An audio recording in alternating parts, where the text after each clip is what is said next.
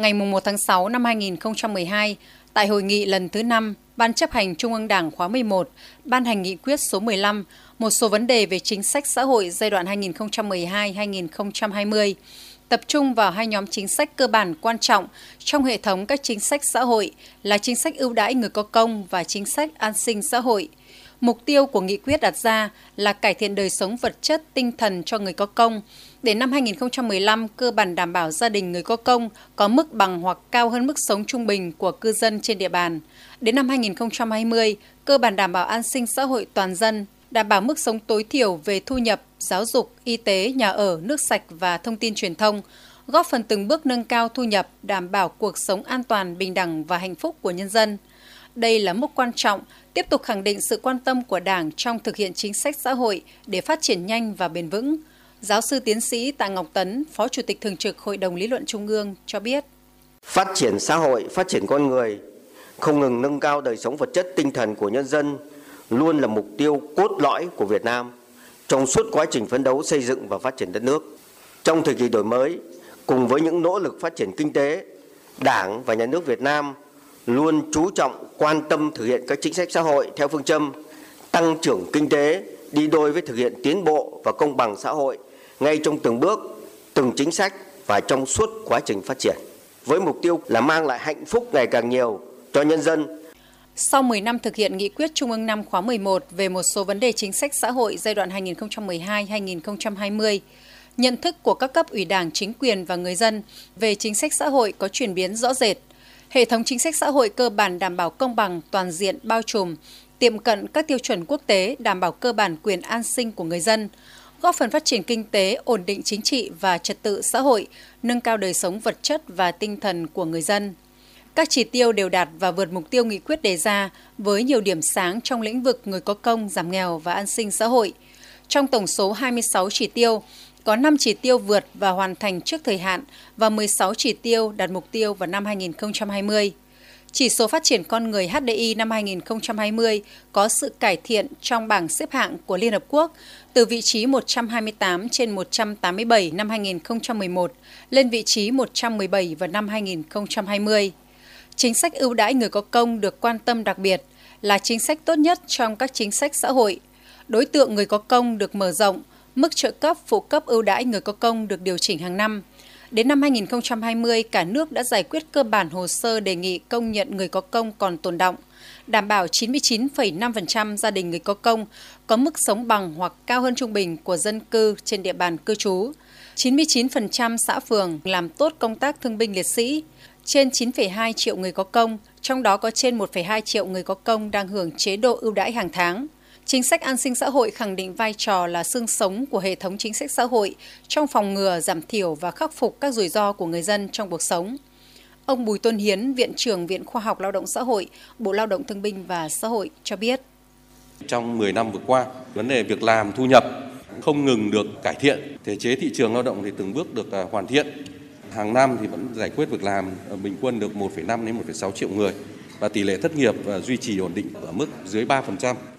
Về thu nhập của các hộ dân cư và người lao động thì được cải thiện trong à, 10 năm vừa qua và thu hẹp cái khoảng cách giữa thành thị và nông thôn. Năm 2021 thì thu nhập bình quân đầu người tháng về 4,2 triệu đồng một tháng và đã cao hơn gấp 3 lần so với năm 2010. Về các cái chính sách giảm nghèo thì giảm nghèo bền vững à, tiếp cận đa chiều được triển khai hiệu quả, được cộng đồng quốc tế đánh giá là hình mẫu trong cuộc chiến chống đói nghèo và tỷ lệ hộ nghèo giảm bình quân là 1 đến 1,5% năm xuống còn 2,23% năm 2021. Tuy nhiên, bên cạnh các kết quả đạt được, việc thực hiện một số chính sách xã hội còn hạn chế bất cập, chính sách xã hội còn thiếu bao trùm liên kết trong hỗ trợ và chưa bao phủ hết đối tượng, chưa có sự tương trợ kết nối của các trụ cột chính sách trong tổ chức thực hiện.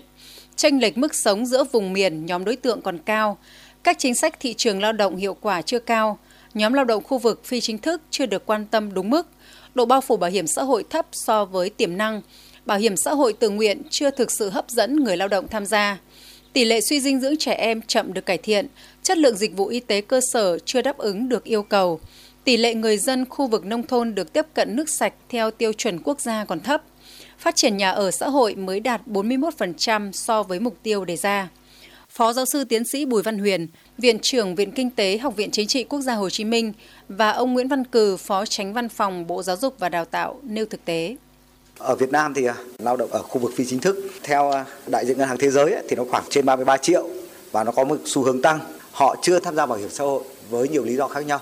Họ là những người không nghèo đến mức mà phải trợ cấp và do đó họ nằm trong cái khoảng trống không được bao phủ và họ rất dễ bị tổn thương bởi các cú sốc cú sốc về sức khỏe cú sốc về dịch bệnh và những cái cú sốc về thiên tai. Gặp một cú sốc thì lập tức họ có thể rơi xuống trạng thái thấp hơn không được bao phủ thì ờ, nó thiếu cái đảm bảo về an sinh. Chúng ta cũng đã nhiều lần đề xuất những cái giải pháp cho khu vực này. Tuy nhiên thì uh, câu chuyện nó vẫn không được giải quyết một cách rốt ráo và triệt để và cái khu vực này nó lại có xu hướng tăng lên. Cơ sở vật chất trang thiết bị chưa đáp ứng đầy đủ nhu cầu nhiều địa phương chưa đảm bảo tỷ lệ chi tối thiểu 20% ngân sách cho giáo dục. Việc quy hoạch mạng lưới trường lớp ở một số địa phương còn bất cập, đặc biệt là việc ưu tiên quỹ đất cho xây dựng trường. Hiện còn khoảng 55,6% trẻ em là con công nhân được chăm sóc giáo dục tại các nhóm lớp độc lập tư thục, trong đó có một số nhóm lớp chưa đảm bảo các điều kiện về cơ sở vật chất, tiềm ẩn nguy cơ mất an toàn đối với trẻ. Số thiết bị dạy học tối thiểu theo danh mục đáp ứng nhu cầu dạy học bình quân chung cả nước còn thấp, năm 2020 mới chỉ đạt 54,3%, gây ảnh hưởng lớn đến chất lượng dạy và học. Đứng trước bối cảnh phát triển mạnh mẽ của cuộc cách mạng công nghiệp lần thứ tư, những tác động từ dịch bệnh, biến đổi khí hậu và những thách thức của môi trường quốc tế cạnh tranh, trong khi Việt Nam đã chính thức bước vào giai đoạn già hóa dân số, với tỷ lệ người cao tuổi từ 60 tuổi trở lên chiếm 10% tổng dân số từ năm 2021 và là một trong những nước có tốc độ già hóa nhanh nhất thế giới, đặt ra không ít thách thức trong phát triển đất nước nói chung và giải quyết các vấn đề xã hội nói riêng. Để tiếp tục đổi mới hướng đến phát triển bền vững, quan điểm của Việt Nam là tiếp tục xây dựng và thực hiện chính sách xã hội bao trùm, toàn diện, đảm bảo tiến độ và công bằng xã hội dựa trên quyền con người. Phát triển hệ thống an sinh xã hội đa tầng, toàn diện, phổ cập và hiện đại. Coi việc thực hiện chính sách xã hội, chăm lo cho người dân là nhiệm vụ chiến lược, là trách nhiệm thường xuyên của Đảng và Nhà nước, các cấp, các ngành, tổ chức và toàn xã hội. Thứ trưởng Bộ Lao động Thương binh và Xã hội Nguyễn Văn Hồi cho biết. Việt Nam có dự kiến ban hành một nghị quyết mới về chính sách xã hội cho giai đoạn đến năm 2030, tầm nhìn đến năm 2045 để giải quyết các vấn đề xã hội phù hợp với mục tiêu trở thành nước phát triển có thu nhập trung bình cao vào năm 2030 và là nước phát triển có thu nhập cao vào năm 2045. Để đạt được mục tiêu đề ra, Việt Nam tiếp tục lấy con người là trung tâm của quá trình phát triển, đảm bảo chính sách xã hội phải được xây dựng và triển khai thực hiện hài hòa đồng bộ với phát triển kinh tế. Đảng và nhà nước xác định đầu tư cho con người, cho chính sách xã hội là đầu tư cho phát triển nhằm đạt được mục tiêu phát triển nhanh và bền vững.